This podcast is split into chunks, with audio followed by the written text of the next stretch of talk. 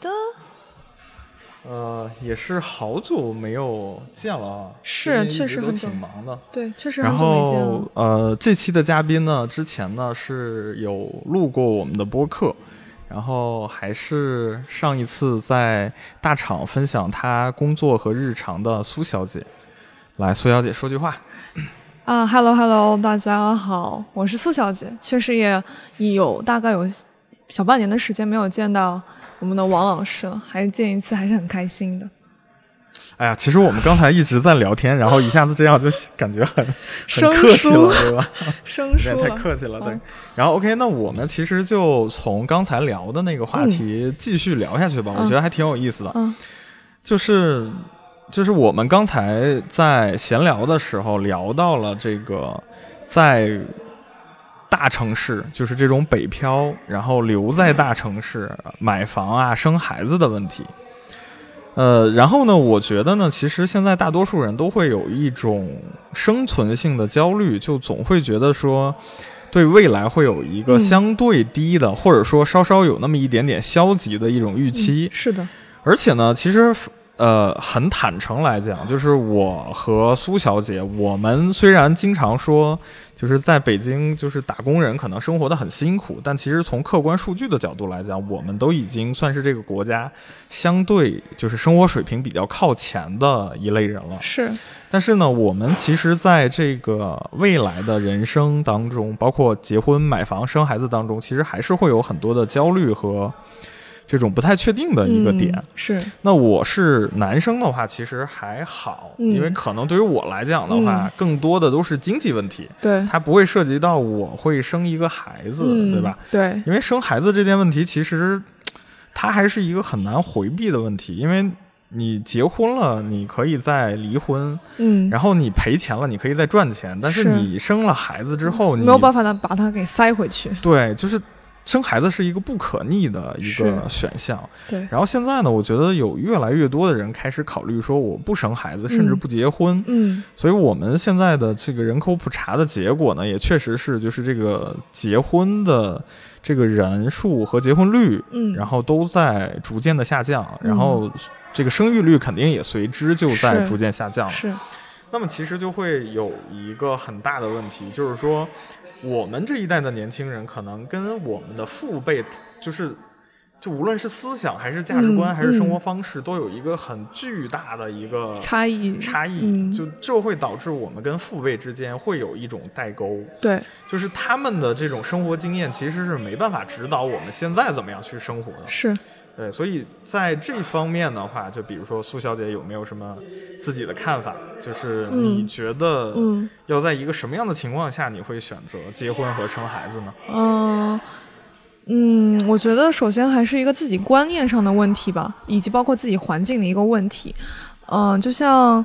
如果你自己的原生家庭过得就不是特别幸福的话，非常大概率自己就不会想要去结婚，因为你自己感受到成长的环境就是一个非常压抑的环境，那么你自然而然不会想把这件事情延续下去。但是如果本来就说你的原生家庭还是很幸福，或者说相对来说还是比较和谐的一个状态的话，可能大概率你还是想结婚的。首先这是第一点，第二点的话，我觉得还是要看一个经济情况，就是。你自己的经济情况吧，我觉得这个还是挺重要的。因为如果你没有经济的话，像买房、生孩子啊，无论是怎样的未来的一个开销，至少都是一个比你自己单个人要更大的一个两倍或者三倍的一个开销。所以经济还是要保障。然后再一个，我觉得可能在我们这一代人来看，除了这以上这两点之外，还有一个很重要，就是还是要得对上看对眼儿。就是你得确认那个你你你的伴侣至少是你喜欢的人，可能像我们的父辈，啊，我们的上一代，我们的爸妈，他们会，嗯，可能是之前的一种旧的观念，就是说，那我随便找一个人，或者说是大家凑合着过生活就行了。但是既然我们现在基本上是已经满足了一个基本生活状态的情况下，我们肯定还要想追求一个精神上的满足。那么找一个能对的、对的呃对上眼的人还是挺重要，所以我自己的话就是会从这三个角角度来考虑吧。然后我自己的情况呢，就是原生家庭还算幸福，嗯，然后经济状状况也还 OK，然后包括现在也遇到了一个呃自己喜欢的人，嗯所以我觉得在这种情况下，未来没有大的偏差的情况下，应该也是会结婚的。然后至于生孩子的话，这个，嗯，其实我之前自己的状态是不不婚呃不婚不育主主义，嗯因为我觉得大概率生了孩子之后，我的生活水准就会下降，嗯。但我不想以牺牲我的生活水平的情况下来养一个孩子。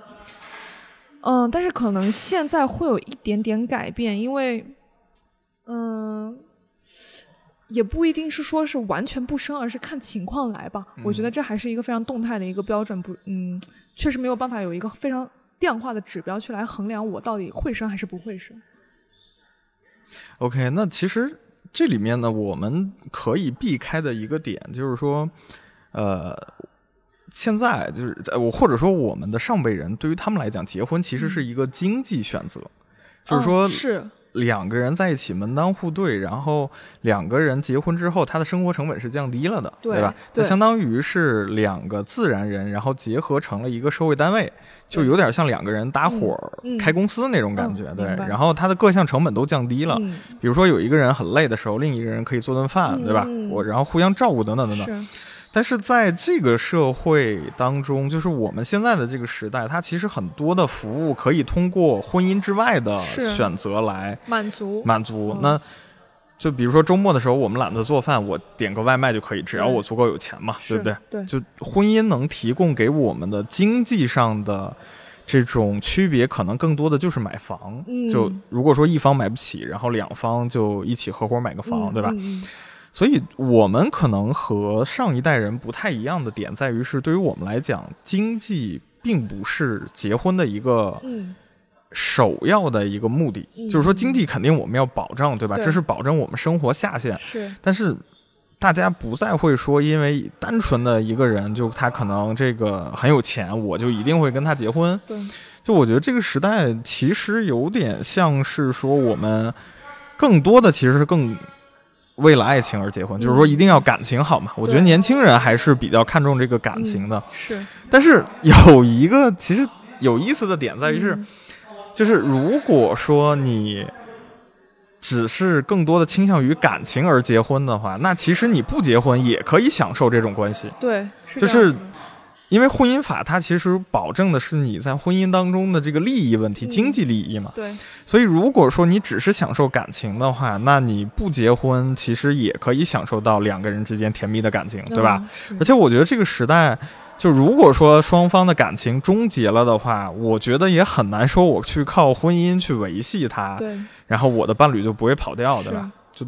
大家可能还是会选择离婚啊，这样对子。对对，所以我觉得就是就是说，我们为了什么结婚，其实是一个在现在是一个非常玄学的事情。是我自己的感受啊，嗯就是感觉好像就是你也很难说清楚你为什么要结婚，或者说结婚对你的好处到底有多大，其实我们也很难量化。对，但是最后好像就感觉岁数到这儿了，你就要该去做这样的一件事情。对，然后大多数人好像你身边的大多数人也要结婚了，嗯。那你好像就觉得自己也应该去做一去做这件事情。对，是会这样子的，可能会有社会的压力。对，就虽然你也没有想明白，就是为什么要这样，但是感觉大家要这样，好像那就这样吧。对，就我我其实感感觉这件事情它特别像是那种抢椅子的游戏，哦，明白，就是就是好多人围着这个围着转一圈儿嘛，然后嗯开始抢椅子，就是抢最好的资源，匹然后。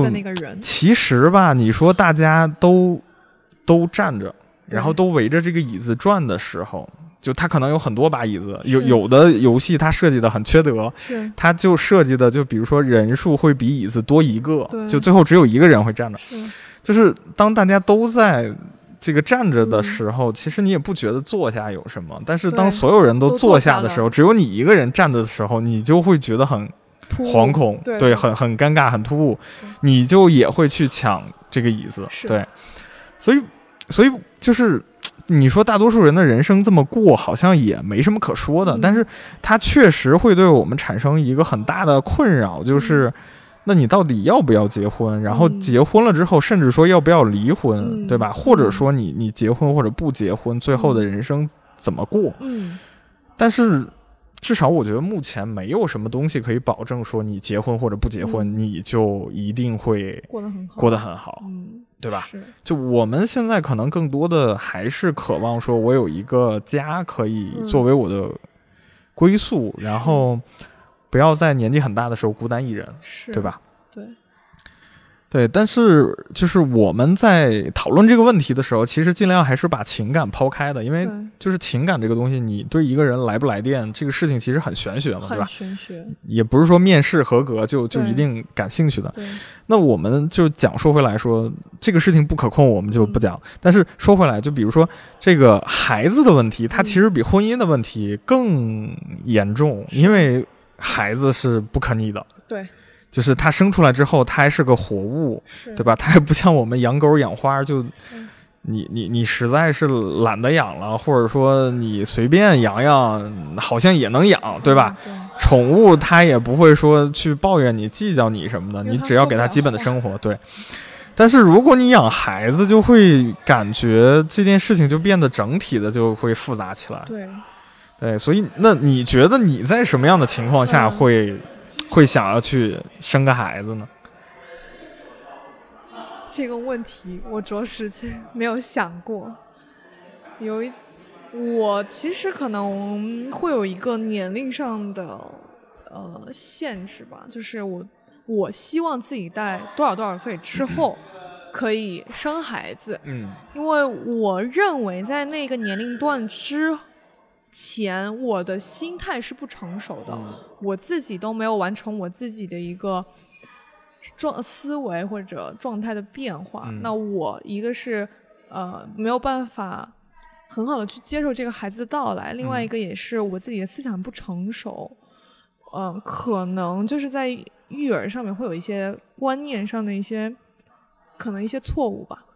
然后另外一个就是，我希望在那个年龄段之后，我自己有了一定的经济的储备，嗯我可以负担得起他喝奶粉、什么早教班儿、呃什么椅子之类的这种嗯生活上、这种物质上的的东西，我肯定还是希望能够能给他提供好一点的。那我觉得在这个年龄段之后，我可能呃可以呃就是有一些能够帮助到的地方，或者是提供到的地方，这一个年龄上。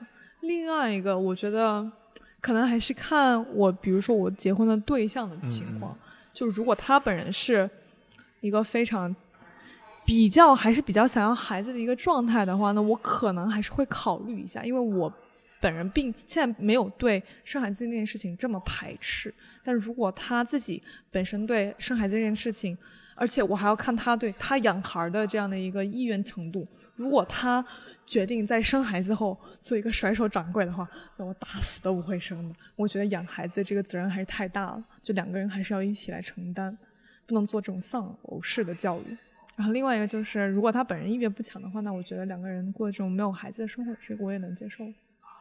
其实有一个特别尴尬的点在于是，就是想不想生，它其实是个态度问题，是就是你最后能不能养得好，它是个能力问题。是的，然后我我是至少我在目前是坚定的不打算要孩子，嗯因为有一个很重要的一个点就是说，就是当你养孩子在初期的话呢，就是夜里你是要给他啊就喂奶，对或者说你你夜里你是要照顾他的。是然后我现在失眠情况非常严重，就我觉得。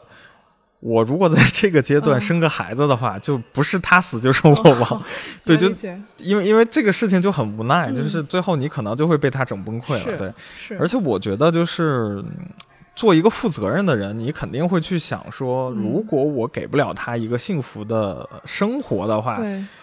然后他生下来之后体会的全都是那种不好的不好的经历，对，就嗯我其实我我我的原生家庭不太好，嗯我曾经就问过，就是说，呃，我就问过我父母，就是说嗯我为什么要生生下来？嗯，为什么要生就我？对，嗯就就我不想生下来，嗯你们凭什么别把我生下来？就这个事情好像也我也控制不了嘛。是然后呢，当然呢，得到的就是一顿暴打，那这个 对，然后就就不太好，对，因为因为你相当于是在质疑父母的权威嘛，就对在在传统的价值观里面，就这个事儿是它是很不孝顺的事情，对。但是我觉得现在的年轻人他可能就是还是思想会进步了，就还是会有这样的想法，说我们可能说要考虑到孩子未来的一个环境。对，但是这个事情呢，它很玄学的地方在于，你要说养孩子吧，他，呃。你要说单纯的养活一个孩子，其实成本并不高。是的，甚至我们这么说，可能可能有点不太好听啊。甚至就是很多的这种条件好的人家，他们养宠物的那个标准都足够去养孩子了，对吧？有些人就很喜欢宠物，对，比如说给狗买什么进进口的口粮，是。呃，然后我之前看过最夸张的是，我有一个朋友，他很喜欢狗，然后他给狗吃就是那种。很好的肉，你知道吗？很好的鲜肉，都不是那种冻肉。天然后我每次就是在他们家玩，然后看到他切那个很好的上等的肉，然后切一大块，吧唧给他那个狗扔过去，我就心想，能不能让我吃一点？对我都没有天天吃到那么好的肉。对，就就你你就会有那种感觉，就是那种很自然的，就是妈的该死的有钱人，对吧？那种那种感觉。是。那。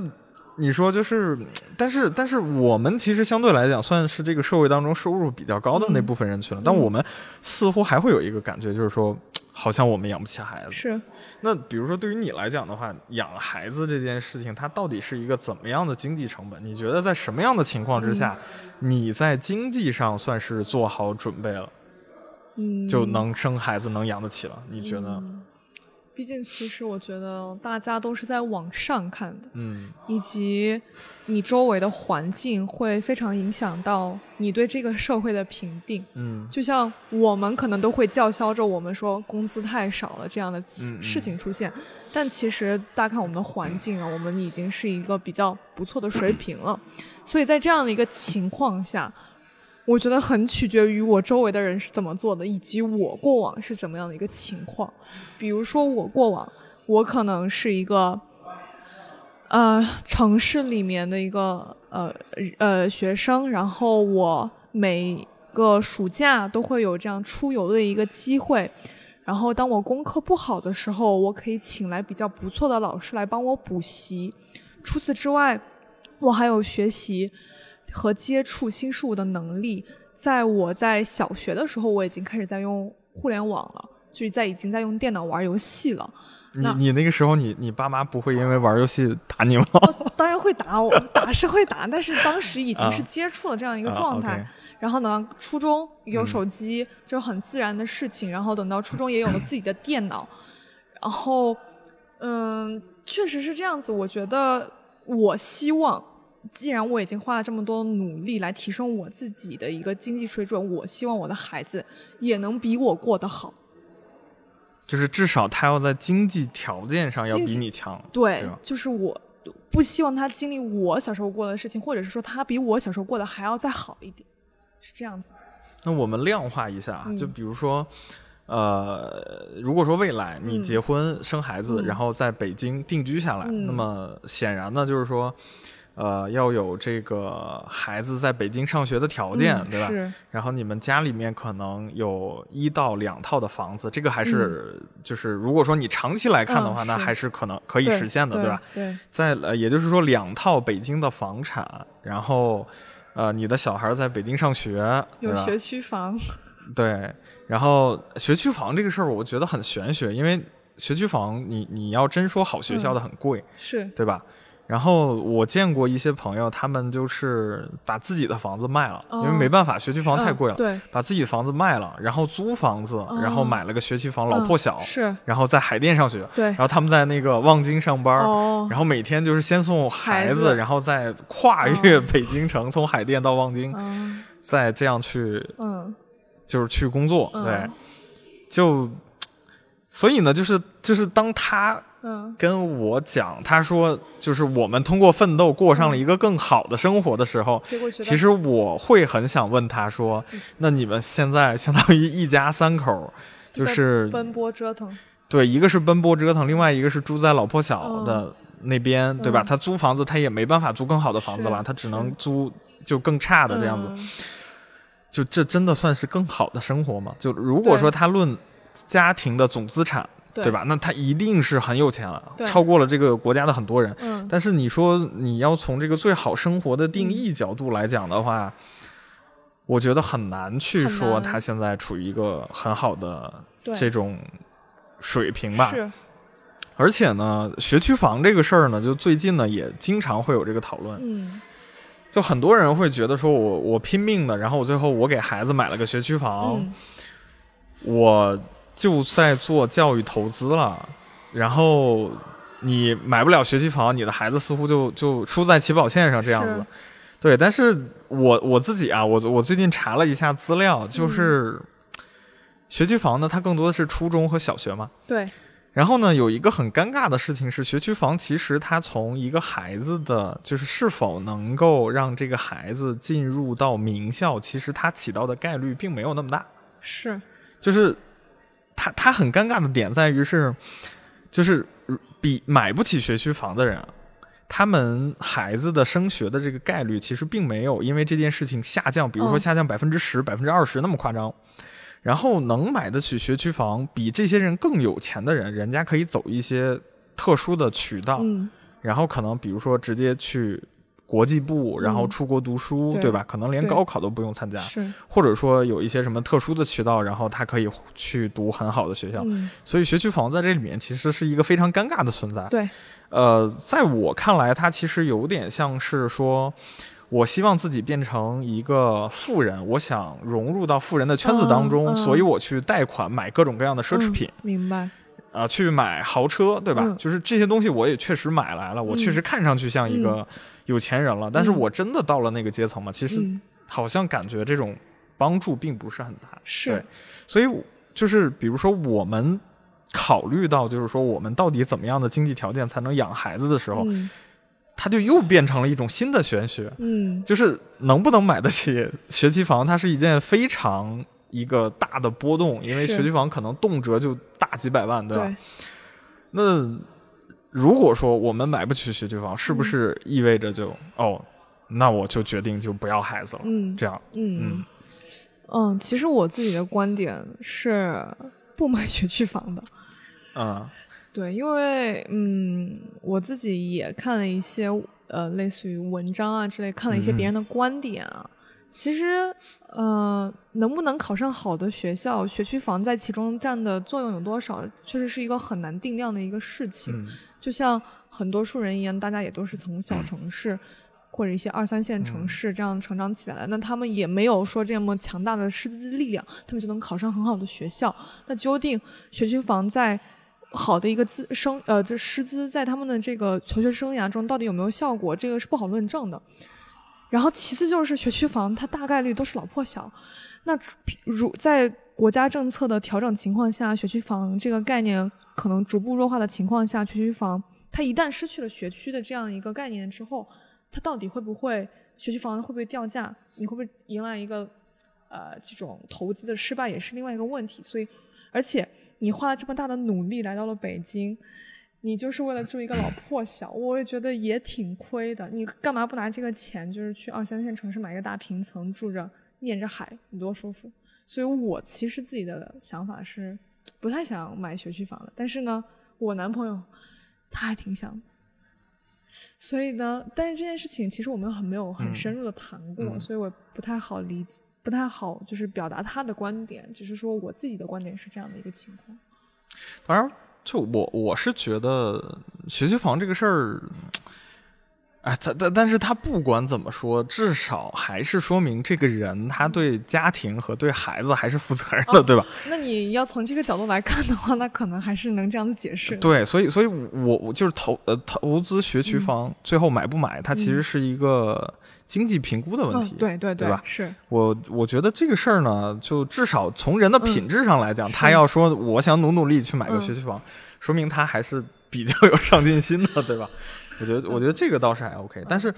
其实有一个有几个点啊，是我嗯觉得可能未来学区房确实会就是、就会慢慢的就是、嗯就会不那么重要。嗯有几个原因，就嗯第一个原因呢，就是我们的生育率降低，嗯然后新出生人口逐年降低。是，对，然后这个其实，在一二线城市的话，我觉得，呃，给大家的感受直观还不是那么大。是，但是像我家那种地方，我我我家也河北的，就是那种十八线县城的那种地方，它会夸张到什么地步？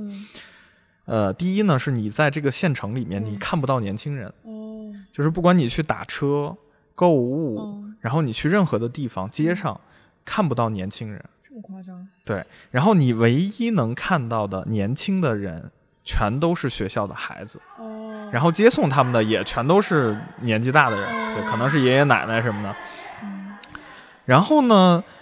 我们家那块非常明显的一点是我们家那边之前有好几所学校，现在全都合并了。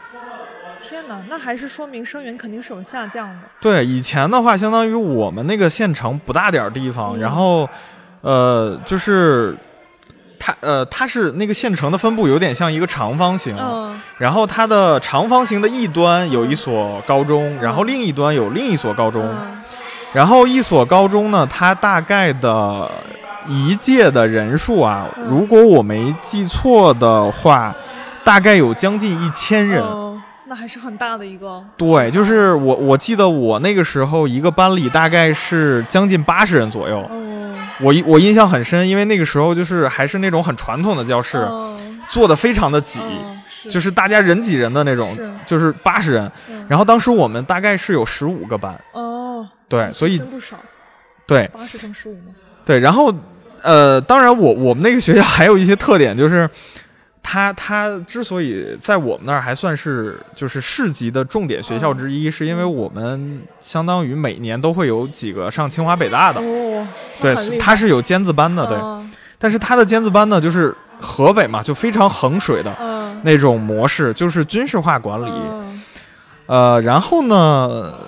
就这现在啊，现在这种情况可能比较少见，就以前会比较多见。就是有一个比较比较灰色的政策是，就是因为那个地方是重点，所以附近的这些这种家长都希望把孩子送到这所学校里面去，所以他会规定一个分数线。嗯，就是如果在这个分数线之下，你想进入这所学校，它是要花钱的。对，对，然后一分多少多少钱？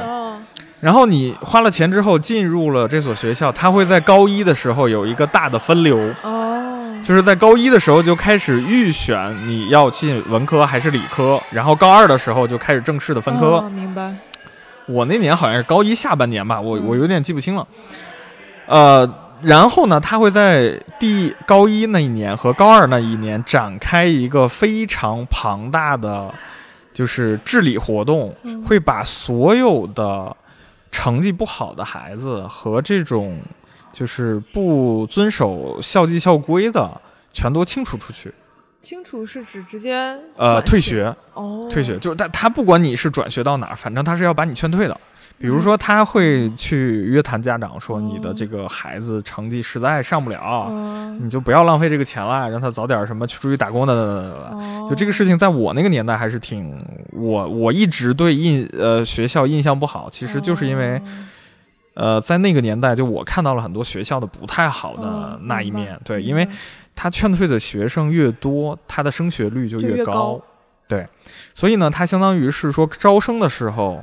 收钱创收，但是，然后在这个升学率的时候呢，他又会把一定的这种学校的孩子淘汰出去。是，比如说呢，哎，我我印象太深了，就是我我以前有同学，就是他晚上的时候，他会从宿舍翻墙出去上网吧。嗯，正常来讲呢，宿管老师肯定会查这种事情。就比如说，你你每天查呢，他可能就不具备这样的条件了。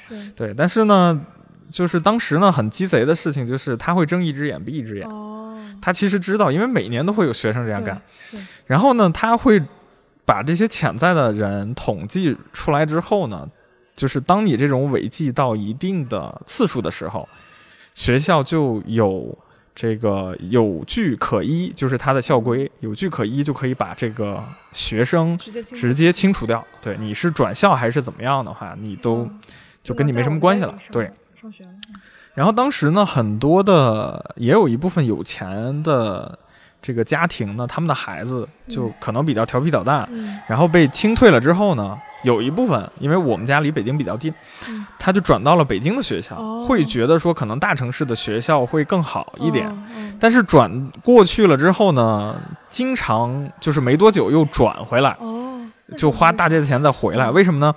是因为就是我那那那时候只是我同学的主观看法啊，嗯。就这个可能不具备一个普遍性。嗯。就是他回来之后会跟我们讲说，呃，在北京那些学生就嗯。不像我们那边那么调皮捣蛋，不会像我们那种什么打群架，还有什么就是那种涉黑什么学生要钱，就嗯。就感觉就就很上个时代的那种感觉。说他们那边学生都都比较乖，都比较嗯规矩。嗯呃，然后呢，他一开始以为说自己就是他的经验是一开始你转学到这个地方，可能就会被受到孤立和嗯欺负。嗯但是他发现，虽然大家也会有那种就是跟他不太熟的那种小圈子的情况，但是呢，他并没有比如说被群殴，或者说被、哦被索要财物等等。嗯对他反而是里面比较凶悍的那一个，哦对。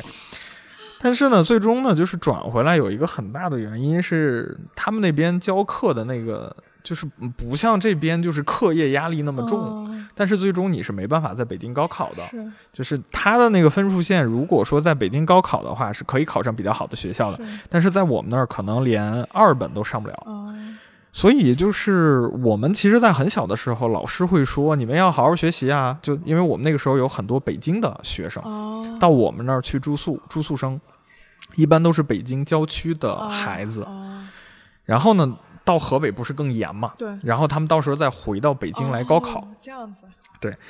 呃，我们老师呢就直接呢，当时就是非常直接的说，说你们不要跟那些北京的孩子去比，嗯就你你跟他们比，你没有出路的。人家回北京之后，人家随便玩，人家回北京之后能考上考上大学，你们真的连大学都考不上。是这样子对，然后那个时候，其实对于我们来讲，考大学是一个特别模糊的概念。对就你从小学到初中，到初中到高中，就感觉就这样一路上来了。对所以说有一天就是说你在高中之后突然没学上了，很多人是就他道理上明白，但是他是没有这种实感的经验的。对然后我就眼睁睁的看到，真的我的学、嗯。同学就嗯。接二连三的就消失了，你知道吗？哦 就那种感觉还挺恐怖的。是挺恐怖的，就就那种感觉，就你想一个孩子，然后小时候玩的挺好的孩子，突然这个人就就不见了。对过一段时间就不来了，对，那还是挺挺那个是嗯。挺恐怖的，对。当然了，我后来也是消失中的一员，对。我我我最后也退学了，对，嗯。是我我实在是讨厌讨厌这样的对教育，对，嗯。所以我觉得这个时代可能进步了之后呢，也嗯不会像那个时候那样，因为那个时候你又感觉人真的是不值钱。是。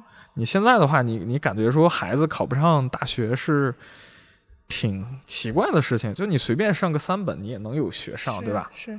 但是我我最近我看数据，嗯。就是从初中到高中的这个升学率，中国其实还有将近百分之四十多的是孩子是没有高中可以念的。对也就也就是说，其实你看啊，就是我们在北京总觉得要活不下去了，要被淘汰了，对但是你上过高中这件事情，居然就已经打败了一半的同龄人。是是就这个事情，其实是我觉得是一个非常夸张的事情。而且挺魔幻的。我记得上大学的数据好像都只有百分之四左右。对，就现在本科，我我之前统计的数据是，本科生现在是好像刚百分之四出头，哦前几年是不足百分之四。对，就是你细想，你你会觉得这个数据很可怕，但它确实就是一个广大的现实。而且我最近看了一个数据，特别有意思。嗯两千年，嗯二零零零年，嗯我第一次访问互联网，嗯那时候我是小学。啊，我怎么访问互联网？肯定是偷偷偷的去网吧了。那那个年代，你去网吧是被打的，那是一个嗯非常坏的品质。是但是我第一次访问互联网的时候，我就感觉我靠，这个它真的很令我着迷。对，然后我现在查了一下，就是二零零零年的时候，嗯。网民的学历构成，嗯。本科及本科以上嗯。占了百分之五十多，百分之五十六还是多少，我忘了。啊，对，就是。一半以上。啊，对，然后呢，二十年之后，嗯。二十、年之后的今天，然后网信办新出的统计数据呢，嗯。现在占比。呃，本科生嗯。是好像不足百分之十，还是嗯。百分之六来着？嗯呃，现在占比最大的是高中及以以下学历，大概占了百分之五十九点多。是。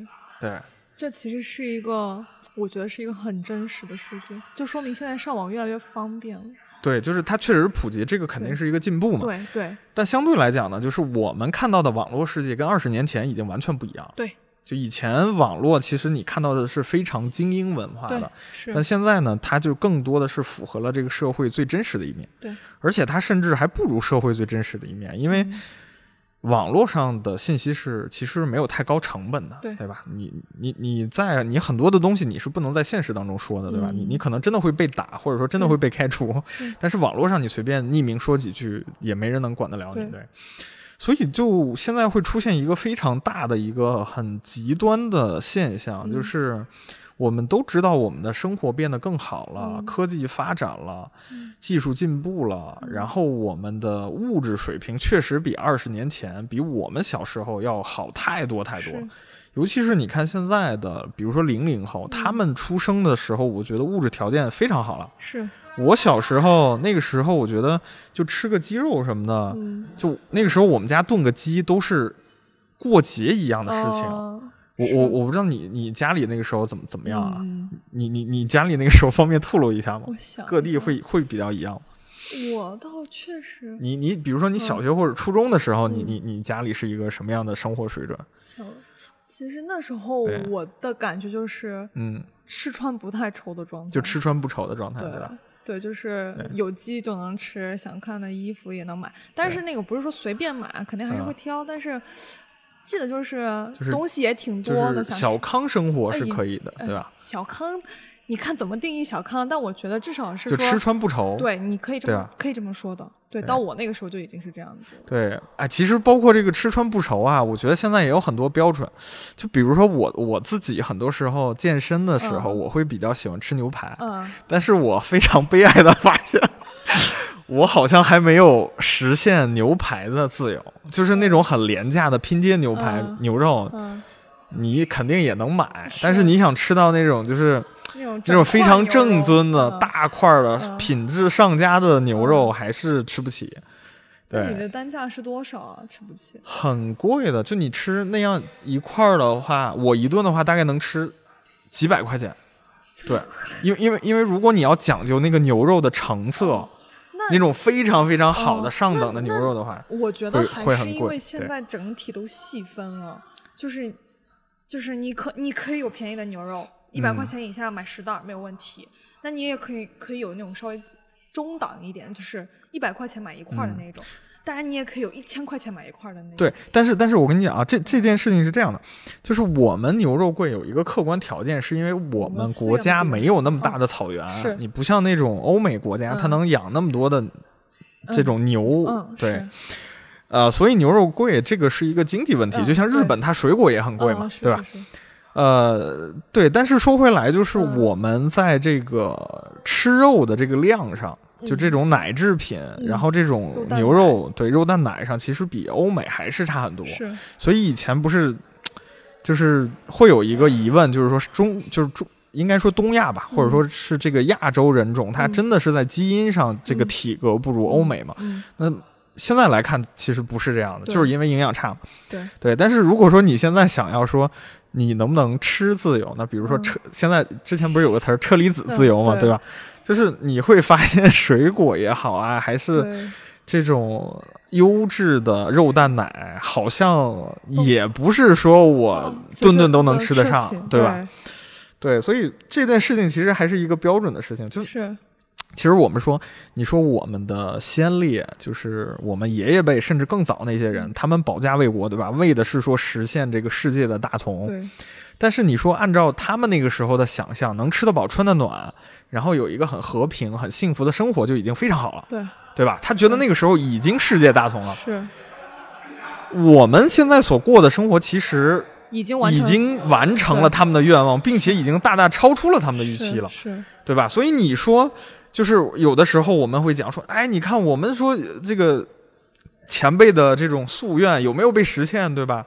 他其实真的是实现了对吧？只是说我们这个阶段好像不太以这个标准去，肯定还是想追求更好的标准。是，是所以有的时候我也会有一种困惑，嗯当然我我自己也没有找到一个很好的答案，嗯，就是我们的物质极大丰富了，嗯然后我们过着都你都不能说是全国，其实在全球角度上来讲，我们过得也算是很好的那一波人，至少在一线城市，对吧？是是，我觉得一线城市的这种呃收入较高的阶层，他们就是大体上还是能实现发达国家的这种居民的这种生活水平的，是，但是我们还是会觉得不幸福，嗯，我们还是会觉得压力特别大、焦虑，然后感觉就提前十年、二十年头发就没了。是，对，所以我就在想到底是什么嗯让我们觉得生活没有热情和希望，嗯。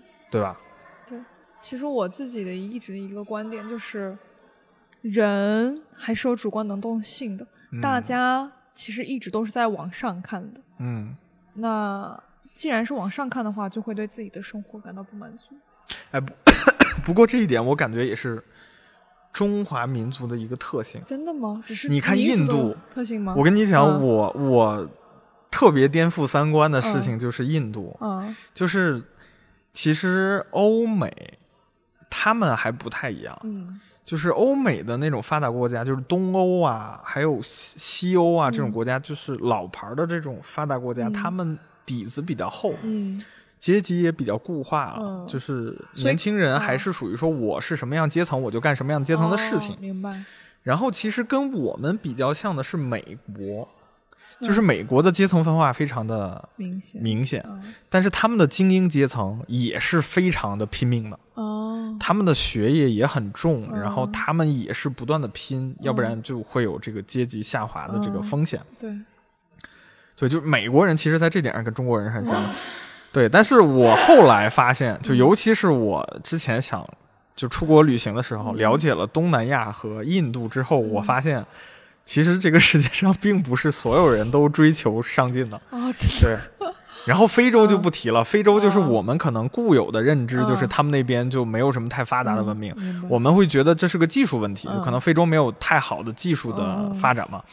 但是东南亚，然后包括印度这种国家，你会发现，他们真的不是说缺什么的问题，他们真的就是安心躺平。哦，对就是享受生活的那一种。对，尤其我跟你讲，作比如说我作为一个男性，对吧？作为一个就是传统还是比较认可传统嗯价值观的男性，嗯就是觉得男性是要养家糊口，要嗯奋斗，嗯对吧？要给我的家庭未来。嗯嗯然后当我知道，就是我在泰国的朋友跟我讲说，泰国，比如说我们这样的年轻男女嗯。坐在同一个桌上嗯。吃饭，嗯。吃完饭之后呢，嗯。账单是默认递给女孩的，啊，对，是女生付账的。对哦，然后还有东南亚很多国家呢，就是男人呢每天就是就感觉就是游手好闲，然后嗯。各种晒太阳，各种偷懒，嗯。然后女性要养家糊口。哦，就是跟我们这边的性别的这个一责任是完全相反的。对，哦，你知道我作为一个男性受到的冲击有多大吗多想去？泰国？就就旅游的话肯定，嗯但是你知道吗？很多时候我就觉得就是。就是我我我我才开始真正的意识到，就是我有些嗯朋友就想嗯去泰国养老，他觉得泰国是一个节奏很慢的国家。嗯我们不考虑积淀和社会发展程度啊，就单纯从这点上来讲的话，嗯当时我就觉得特别震惊。是所以很多时候要去泰国。对，然后泰国它是它其实是一个封建国家，它的哦。王室是有非常大的权力的，哦，就是就是在现阶段，当然我不知道未来会怎么样，但是在现阶段呢，就是泰王真的是。比较为所欲为的，哦。对，当然我也只能在中国说这话，嗯。我在泰国说这个话是要违、嗯就违背法律了，对。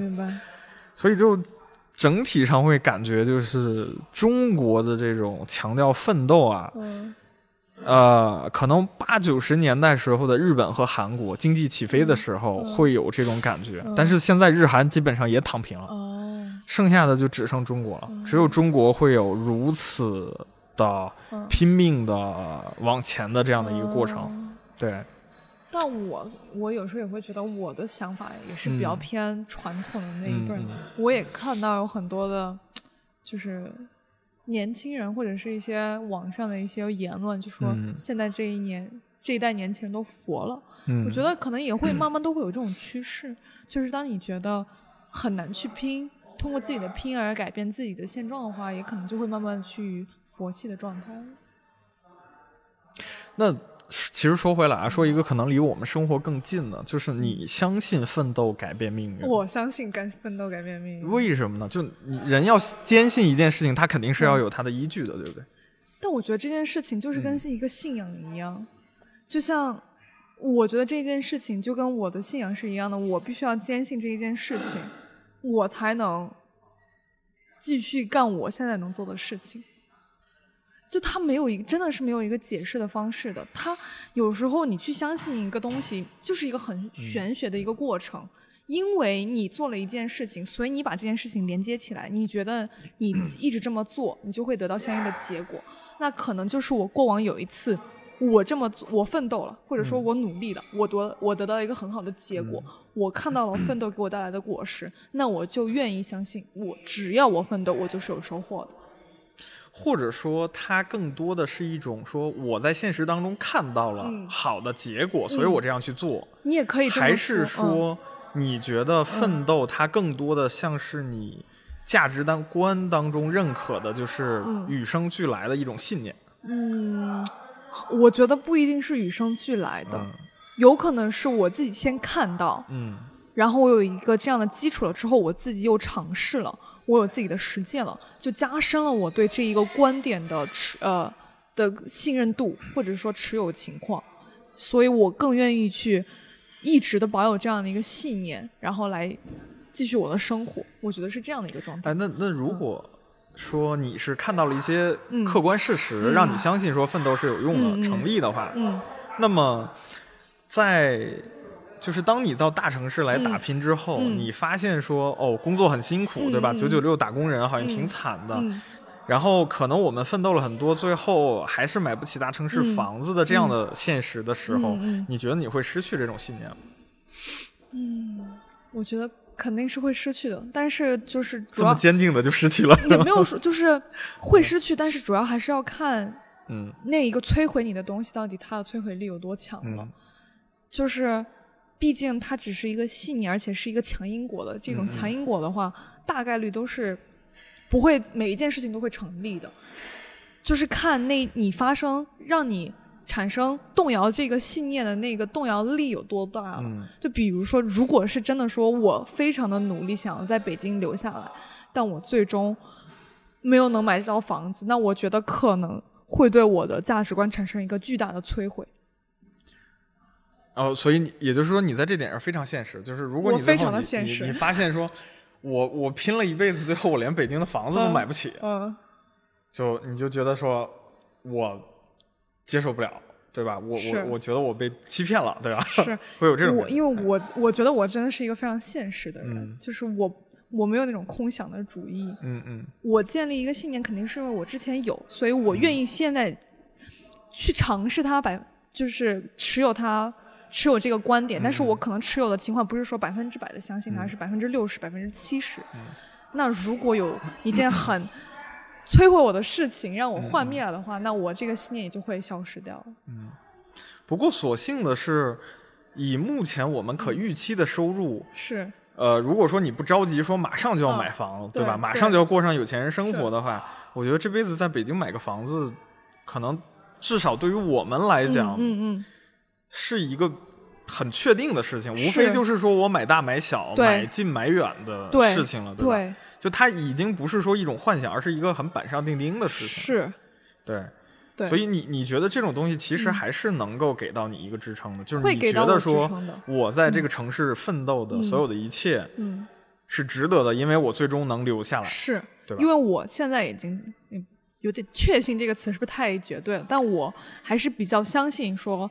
可以在北京买房的，那既然已经有这样的一个事实存在的话，那我还是愿意相信奋斗还是能带来好结果的。那如果说我们就是抛开这种嗯。具体的这种物质基础啊，嗯，就是其实我我其实觉得这事儿特别看性格，嗯，就是有些人他其实能明确的看到说，只要我怎么样，我可能就会变得更有钱，但是他们也不愿意去奋斗，嗯嗯，性格会有。很大的关系，就你你会觉得，就是说，在奋斗的这个过程当中，你是快乐的，你是觉得这事儿有意义，就特别有意思，想去做。我我觉得我没有到特别有意思，特别想去做，嗯，但是我不会觉得这个过程很痛苦，就像在我从实习到转正这段时间，可能放在别的人身上会觉得很难，嗯。是因为我在不仅是这种九九六的情况啊，嗯嗯。就是周末呃，可能时不时都要加个班儿，以及我当时每呃当时忙的时候，可能每一天都要九十点下班儿，然后周末没有自己的生活，在北京没有朋友，在那样的一个情况下，我坚持我我过来了，但是可能放在有些人就是身上会觉得这太苦了，我坚持嗯不下来，但是我。不管是我当时还是我现在在回顾这件事情，我嗯没有觉得它很难，我就觉得很平常的一件事情。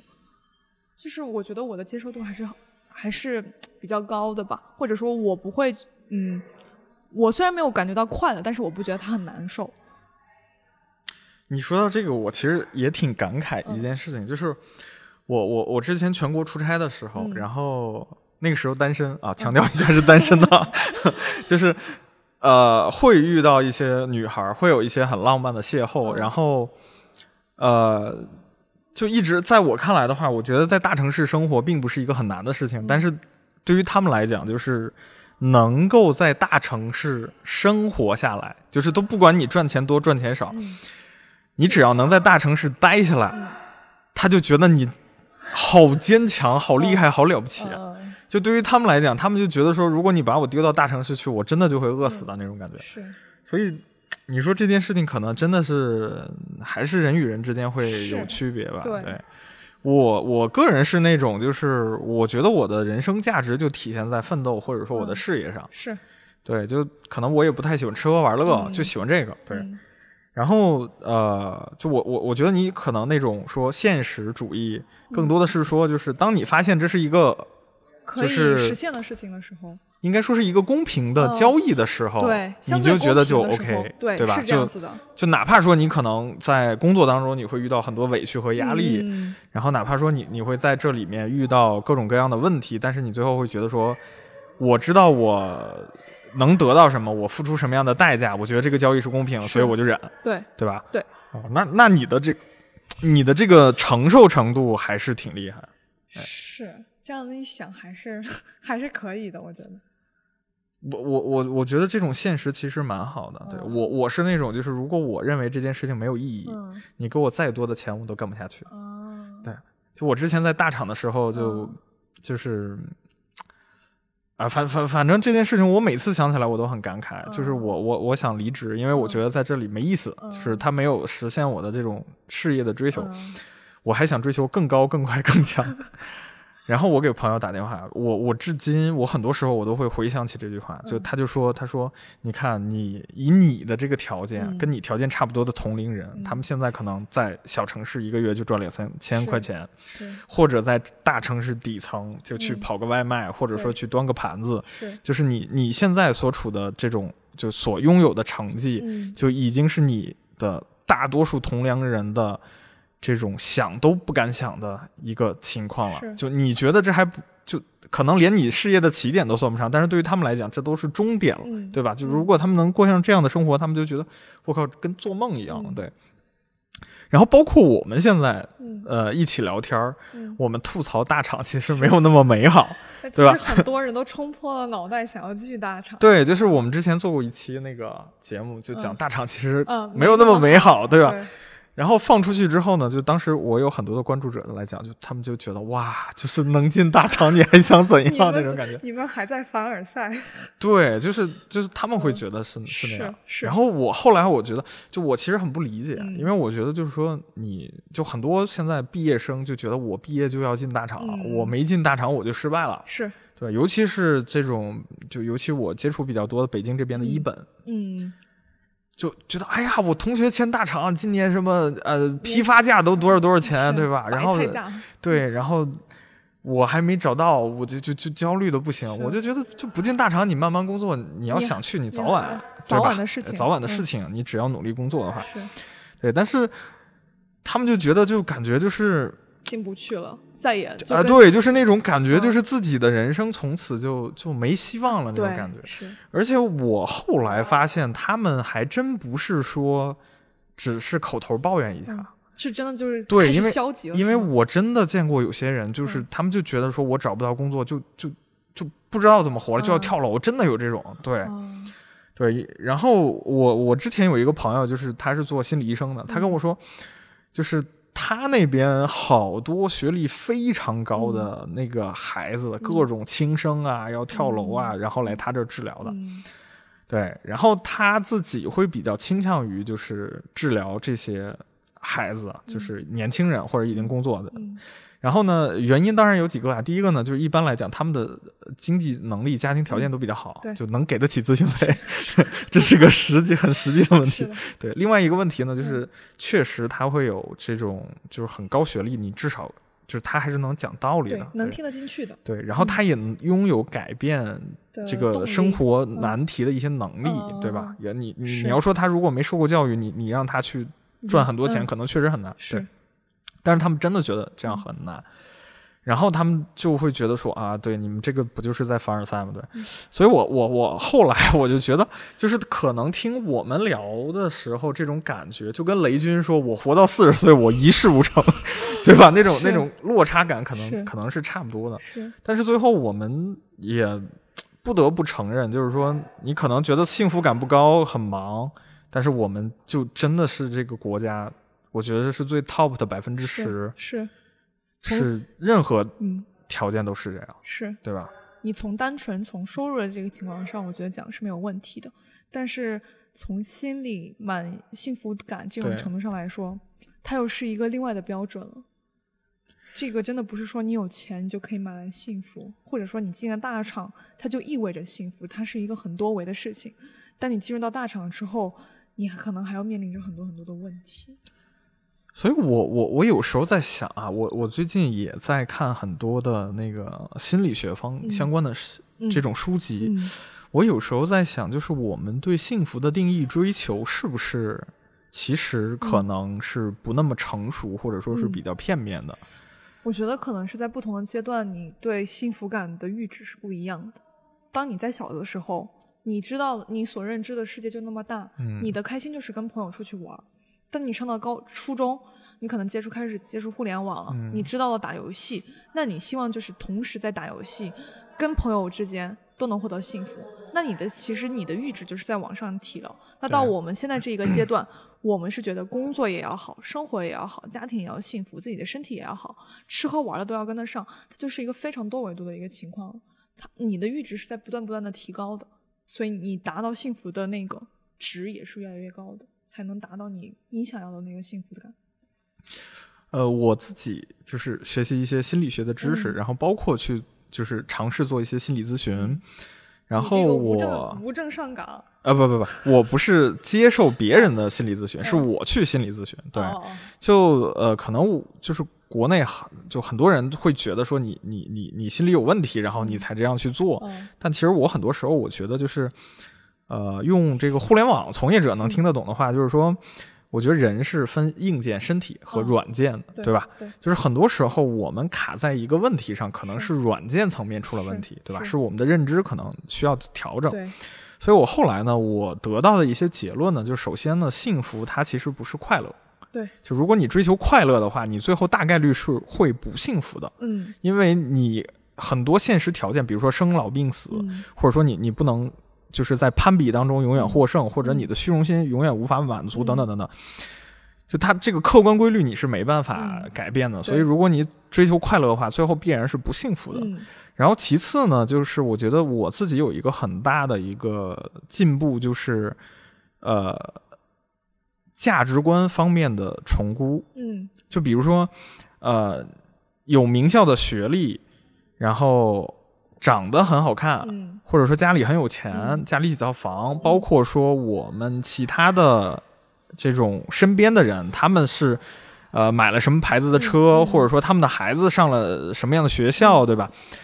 就是我觉得大多数人的价值观其实是跟自己同阶层的、同龄的这些人去做对比的，是。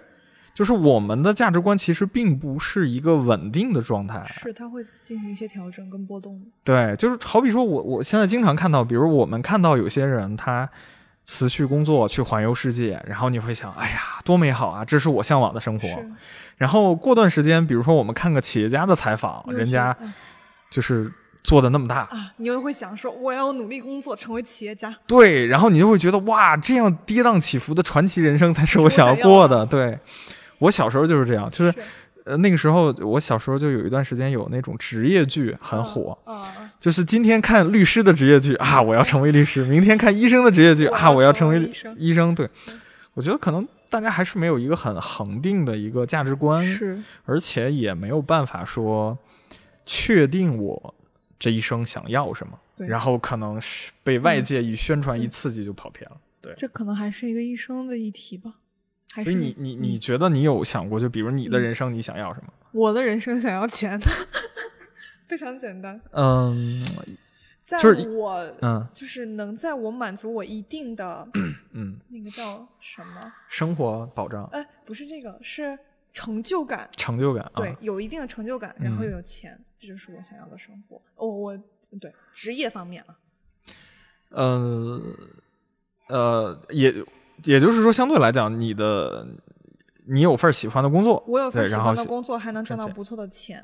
但是这个钱的标准是怎么样的？我举个例子啊，就比如说，呃，你在一个很体面的公司拿一份很高的收入，嗯然后就这一切都很稳定了，嗯，然后能赚很多钱，嗯你就觉得就 OK 了，然后我就开始嗯想要享受生活了，嗯比如说。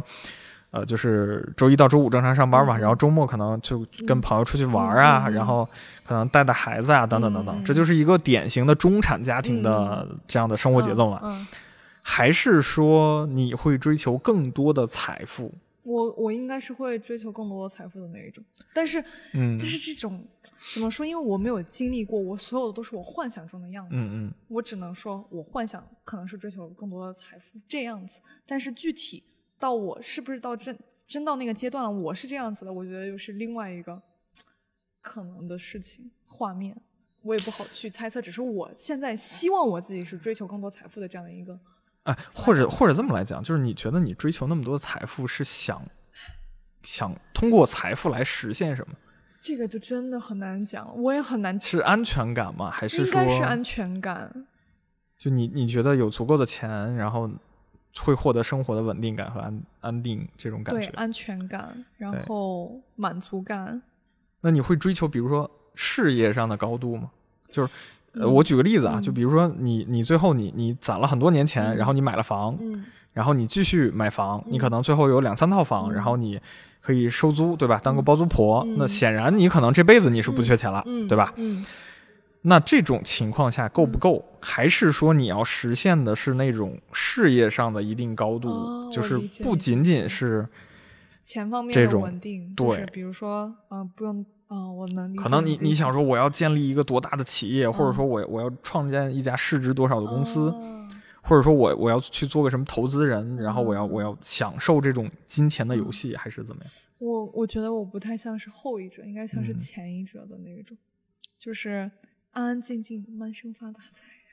对，所以也就是说，你更多的是追求一种就是生活上的保障，对吧？对就是或者说一种高水平的、高品质的对，生活品质的生。活保障，我不太、也没有那么高的追求。我也嗯知道自己能力可嗯能大嗯概率是不 OK，、就是没有办法达到像雷军啊、马化腾啊、他们那样的一个水平。我希望就是可以比我呃能够呃保持一个比较好的一个或者是很高的一个这样生活水平，我就已经很满足。那那比如说，你觉得你现在就是就可能啊，可能存在的一个问题就是说，呃，你想保持这样高的水平，嗯可能意味着未来你可能都要持续在这样的相对近似九九六的嗯状态里嗯面持续很多年。是可能就不管你未来是否结婚嗯生孩子，可能你到四十岁甚至四十多岁，可能还要处于这这样的状态。是。那你觉得这个是 OK 的吗？这个是你经历过的，我只能说，在现在这个阶段，我是可以接受的。但是嗯就是在我这样一个年纪啊，嗯二呃二十五六这样的一个嗯年龄段，但是我真的不好说。如果假如说我四十多岁，我有孩子了，嗯嗯我有我有老人要赡养，嗯在那样的一个情况下，我能不能维持九九六？就是然后包括我自己体力的下降，这是一个我不可预见的未来，但我觉得确实会非常非常之辛苦。嗯，其实我有时候觉得你你真到了那个上有老下有小的状态，嗯好像就轮不到你来选择了。对吧？好像就不太能轮得到你来选择了。对也是，哎，对，那时候可能就是被逼着往前走的状态了。对，就我嗯我我是觉得，就是有家庭之后有一个巨大的差异，就是你的生命不再属于你自己了，你就要为了别人而活了。是，然后我又要说张爱玲说过的那句名言了，我我我最近经常说她，可能嗯。我到年纪了吧，就是 这句名言是这样的，就是嗯。中年男人嗯，时常会觉得孤独，哦，因为当他每天醒来睁开嗯。眼睛的时候，嗯。他的身边全都是依靠着他的人，哦，他却没人可以依靠，哦，对，就会有那种感觉。是哎我能理解。所以有时候我我我我现在有一个很奇怪的点，就是我因为北京就是交通比较堵嘛，嗯。然后我其实自己买车的话，就是你算经济账是亏的，嗯。但是很多时候呢，我会租一辆车，嗯然后我也不一定会开到哪儿，嗯。我只是会停到一个安静的地方，然后在车里坐一会儿。嗯，哎，我我我我是觉得就是空档期是吗？，对，就是在那种很密闭的小空间，就安静的坐一会儿那种感，嗯。就我很难形容它的区别在哪儿，就它的点在哪儿，嗯而是就比如说我我自己一个人安静在家里，我是不会有那种感觉的。哦，对，但是在车上你会有那种会有那种感觉，那还挺就会想安静的的发呆。哦，对，呃，我不知道你以后，比如你以后嗯开车的时候，你可以体验一下。嗯我朋友说，这是一种中年之后才会能感受到的点。是必须要待在车里的一个密闭环境里面吗？对，就是你把车哦停在那儿，就哦引擎也不也不发声，对哦，然后车也不颤抖，然后你就就是静静的待在那儿。对，就静静的待在那儿。我以前也理解不了，但是我现在嗯有的时候我会很喜欢那种，嗯，就瞬间很寂静的那种感觉。哦我是其实挺期望说能有那种空间的，但是我真的还没有嗯在那种开车的时候有这种感有过这种感觉。我我觉得有可能是因为，可能人就是你无论在哪儿，你哦很难有那种特别安静的那么个瞬间吧，哦有可能是这样。对，反正我年轻时候我理解不了。哦，我觉得你让我在车里待上那么十分钟发呆，我觉得挺无聊的。哦就这件事情，这从任何角度没有吸引力。明白。对，对，是这样。然后另外一个就是骑摩托车晚上逛街啊，哦对你，你驾照是去考了吗？我还没有，不好意思。啊、就最好。但但啊是我看现在政策非常松了，就是不用迁那个户口，呃不，你那那个汽车的颁发地不用迁到北京来之后，你都可以去考了。啊，对，就你现在报驾校的话，很快就能考到。那我就马上要安排起来。对我，我觉得这事儿一早不一晚，是，我也觉得一早不一晚。你你努力，就比如就我觉得考证也好，还是各种各样事情嗯都是这样。对是，就就你确定好之后，你努把力，你过去了就过去了。对你要是过不去，你就会在很长的时间里面，它就会越来越像是一个包袱，最后你就越来越、嗯你这样说的好有道理，我觉得我马上要行动起来了。对啊，就还是早一点会、是会比较好。对好，OK，对，而且北京这边还好一点。对我能给你的经验就是哦去那个比较好的驾校。对，哦就北京这边东方时尚那个虽然贵啊，但是那个体验真的的挺好的。很是吗？对我我。对我之前那个去的不是东方时尚，嗯，结果然后我我我从那时尚，我我其实也不是说东方时尚是什么什么，就是什么业界海底捞那种，就是特别好的呀。嗯只能说我被其其他的驾校坑的，我觉得哦就只能选那家了，因为我之前朋友都都选那家，然后我后来选那家，我发现确实是是这样。对，行，然后我一直觉得能骑摩托车是北京这个城市的一个城市福利。哦，哎，你确实你到他的到其他的地方交通拥堵的时候，你只能堵在那儿。对，你你买辆法拉利也不管用。对所以我现在决定买踏板了，我已经放弃跨骑了。啊，是吗？对，哎，我最近也是这么想的。我觉得跨骑啊吧，是我一开始非常坚定要买跨骑的原因，就是因为你嗯都骑摩托车了，你不骑个跨骑有什么意义呢？没有意义。嗯嗯。但我现在想一想，还是实用性为上。呃，跨骑，呃，我们我们大概在十啊分钟啊。行对，然后跨骑呢是这样，就是第一，它真的帅。啊，是真的就是太帅了真的帅对真的帅。然后呢，就是它有个好处是这样，我可嗯以简单给你科普一下，就是它的好处是因为它的那个坐姿重心嗯会更低，会嗯更稳。哦，就是拉极速的时候，你嗯在高速的时候嗯是车稳是很重要的，它车重也会更重。明白。因为速度高了之后，嗯车身容易飘，是这个时候你你压个石子儿什么的，可能就就。飘了，嗯，对我之前呢，嗯我是用我的小踏板上过高速，你知道吗？然后我曾经被夹在两辆大卡车中间？你知道有多惨吗？我嗯超不过他们，我拉极速拉不过去。那个大卡车不是限速六十吗？对，这这是在限速的道路上，然后嗯但是你拉啊、得不是不是不对，被你带偏了。我是在高速上，啊我是在高速上，但高速大卡车限速是六十，不是你你没明白我的点，就是我的是在高速上，嗯然后哦有车流。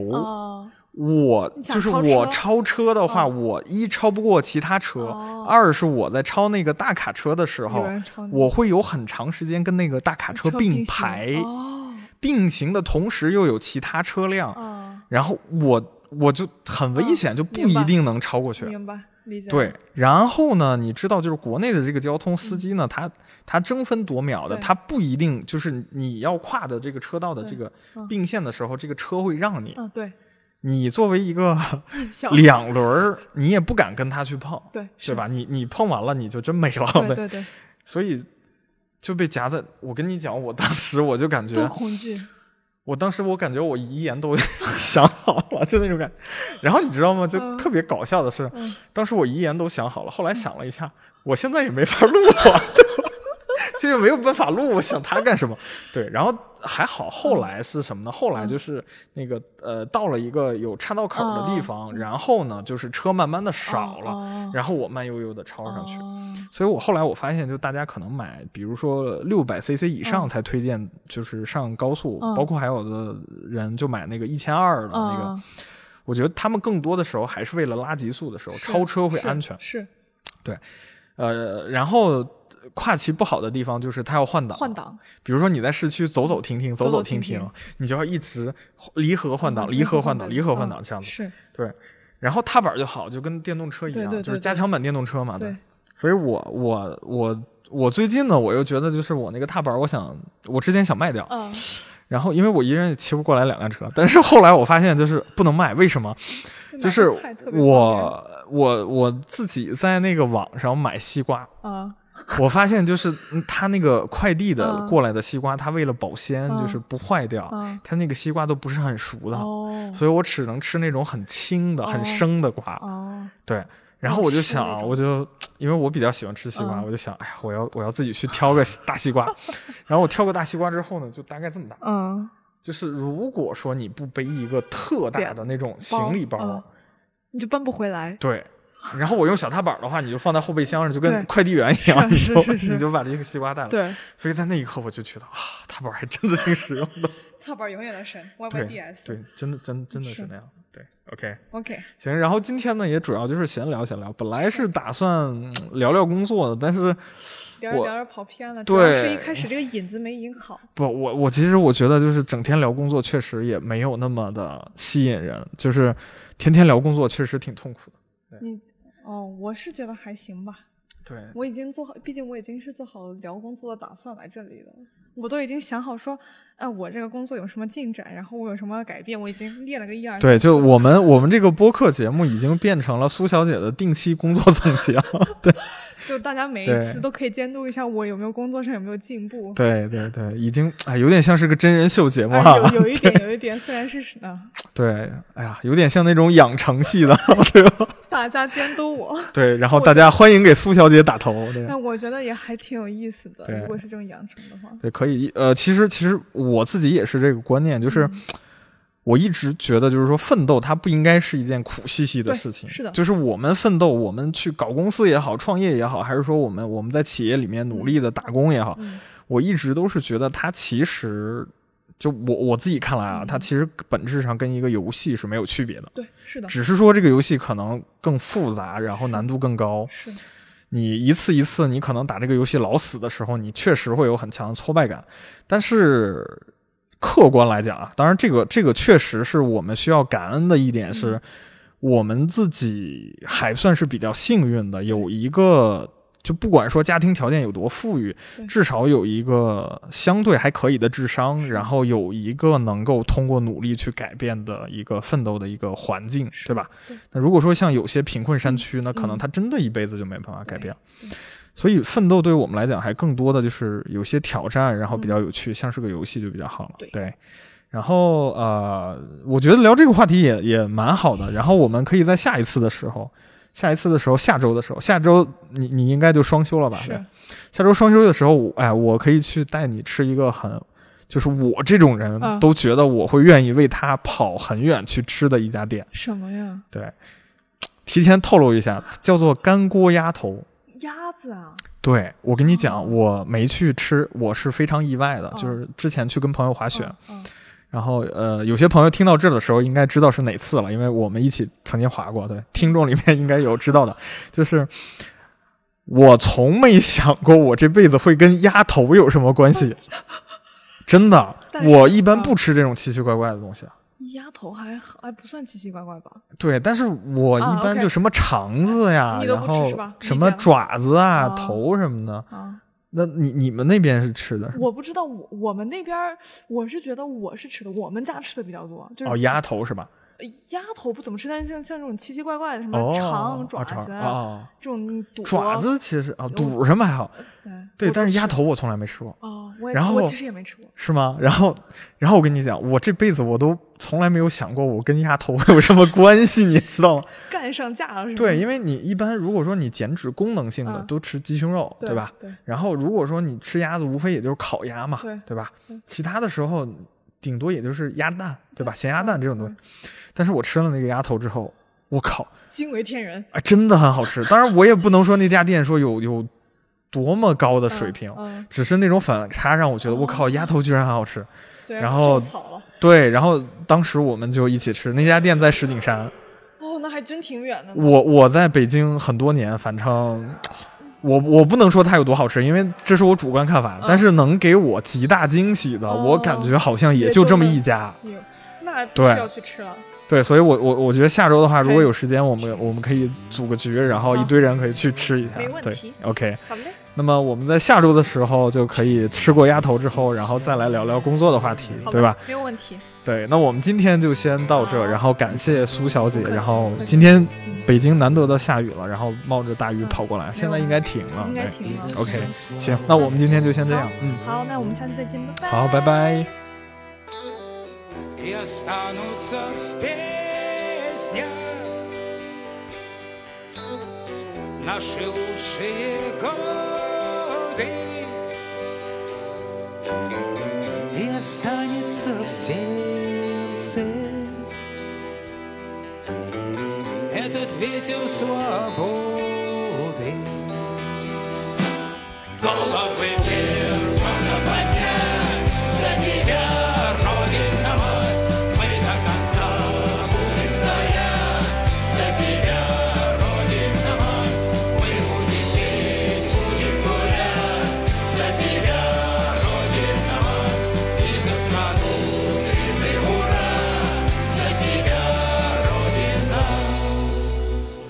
люблю тебя, мама. Со мной прошла ты этот путь. Ты ведь верила снова. И все Мама, как ты учила. Я я. Мама, мы победили. Я знал. Через терник звезда. Через радости слезы. Гордо реет над нами. Нашей Родины знамя. Головы вверх,